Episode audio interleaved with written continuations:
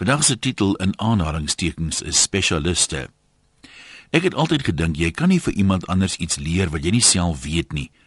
Toe gaan 'n paar van my vriende oor see om teen ruim betaling aan volwasse Taiwanese en Chinese burgers Engels te leer. Ter illustrasie van hulle vermoë met die rooi taal, kan ek noem dat die een erken het hy gebruik sy Engels grootliks vir selfverdediging. 'n Gelukkig vir hom word hy selde aangeval. Tog meen hy sy Engels is darm beter as die van ons gemeenskaplike vriend in Bloemfontein.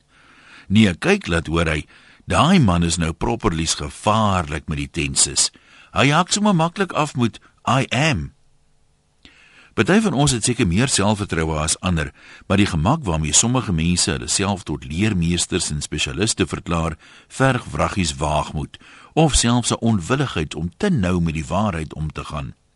Oom Annie sê as 'n mens nou tegnies op 'n punt van orde daarna kyk, dan lieg die mense dalk nie regtig nie. As 'n mens niks anders kan doen as daai bietjie van een ding nie, dan kan jy mos net maar sê jy spesialiseer in daai een ding. Jy kan mos niks anders doen nie. Maar dan moet jou kliënte dan regtig absoluut niks weet nie. Dit laat my wonder hoeveel mense daar is wat absoluut geen smaak of styl het nie.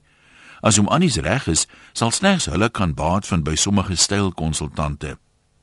Dis mos 'n nuwe ding om vir mense te leer hoe om aan te trek vir sukses en hoe om dinamies te wees sodat jy ook bo kan uitkom.